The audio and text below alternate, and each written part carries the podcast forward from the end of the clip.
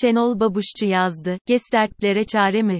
Getirileri, kamu iktisadi teşebbüslerinden kit elde edilen ve bütçeye aktarılan hasılat paylarına endekslenmek suretiyle oluşturulan gelire endeksli senet GES ihracı ile yurt içi tasarrufların artırılması, devlet iç borçlanma senetlerinin çeşitlendirilmesi ve yatırımcı tabanının genişletilmesi amaçlanmaktadır.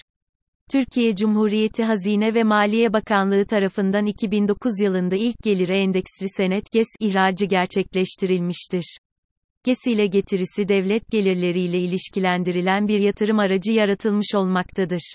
2009 yılındaki uygulamada GES'lerin getirileri, kamu iktisadi teşebbüsleri içerisinde yer alan Türkiye Petrolleri AO, TPAO, Devlet Malzeme Ofisi, DMO, Devlet Hava Meydanları İşletmeleri, DHMİ ve Kıyı Emniyeti Genel Müdürlüğü'nden, KIYEM, bütçeye aktarılan hasılat paylarına endekslenmiştir.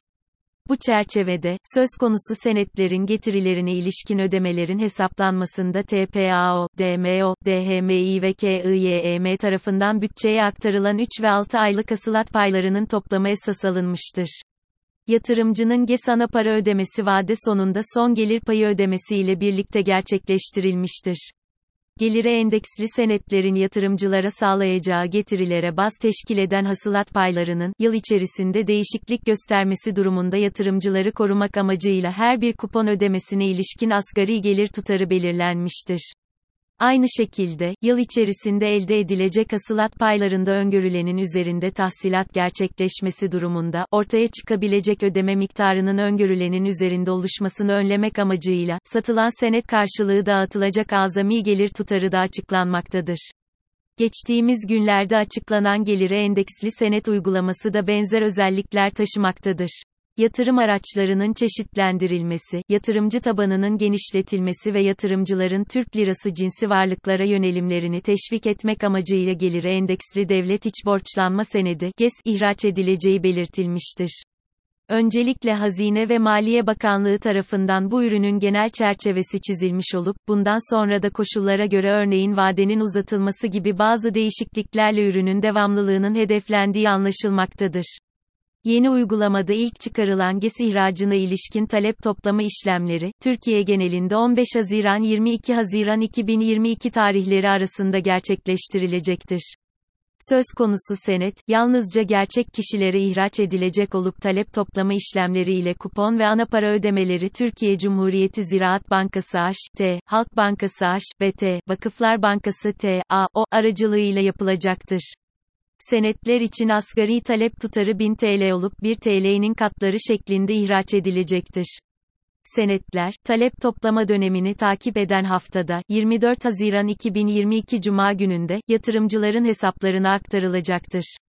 GES'lerin getirileri, kamu iktisadi teşebbüsleri içerisinde yer alan Devlet Hava Meydanları İşletmeleri, DHMİ ve Kıyı Emniyeti Genel Müdürlüğü'nden, KEGM, bütçeye aktarılan hasılat paylarına endeksli olacaktır. Bu çerçevede, söz konusu senetlerin getirilerine ilişkin ödemelerin hesaplanmasında DHMİ ve KEGM tarafından bütçeye aktarılan 3 aylık asılat payları toplamı esas alınacaktır. Bu kapsamda, ihraç edilecek senetlerin vadesi 182 gün yani 6 aydır. Gerektiğinde daha uzun vadeli GES çıkarılabileceği belirtilmektedir.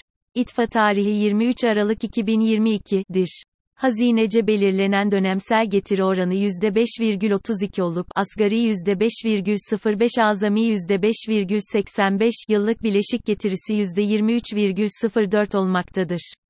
GES'in birinci kupon ödemesi 23 Eylül 2022 tarihinde, ikinci kupon ve ana para ödemesi ise 23 Aralık 2022 tarihinde yapılacaktır. Diğer taraftan, senetler mevcut vergi mevzuatına tabi olmakla birlikte, 4937 sayılı Cumhurbaşkanı kararıyla, 22 Aralık 2021-31 Aralık 2022 tarihleri arasında edinilen DİBS'lerden elde edilen gelir ve kazançlara %0 stopaj oranı uygulanacağından, 23 Eylül 2022 ve 23 Aralık 2022 tarihlerinde yapılacak kupon ödemelerinde vergi oranı %0 olacağından bürüt ve net getiri aynı olacaktır. Bu koşullarda ekonomi yönetiminin bu tür uygulamalarla başarılı olmayı beklemesi gerçekçi değildir. Çünkü ekonomide ihtiyacımız olan şey artık radikal önlemlerdir. Bu yeni araca ilişkin bilgilerden sonra mevcut ekonomik durumumuz içinde acaba GES hedefine ulaşabilecek midir? Bu araç da piyasaya çıkan bütün araçlar gibi belki bir miktar alıcı bulacaktır. Nokta. Ancak yukarıda söz edilen açıklamalara göre acaba ürünü çok cazip kılabilecek unsur nedir diye kendi kendimize sorduğumuzda cevabı açıkta kalmaktadır.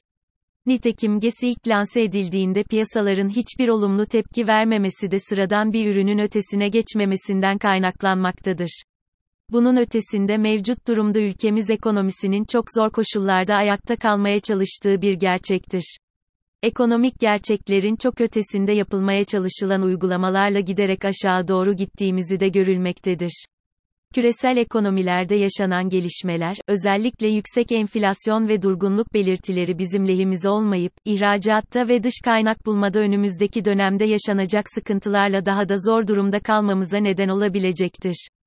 Bu koşullarda ekonomi yönetiminin bu tür uygulamalarla başarılı olmayı beklemesi gerçekçi değildir. Çünkü ekonomide ihtiyacımız olan şey artık radikal önlemlerdir.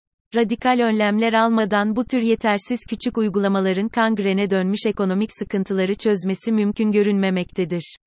Yüksek enflasyon, yüksek cari açık, sıfıra yakın diyebileceğimiz ölçüde yabancı sermaye girişi, yüksek ülke risk primine bağlı çok yüksek dış borçlanma faiz oranları, önlenemeyen kur yükselişleri, giderek bozulan iç gelir gider yapısı, giderek fakirleşen toplumun çoğunluğu gibi sorunların küçük önlemlerle giderilmesinin maalesef zamanı geçmiştir.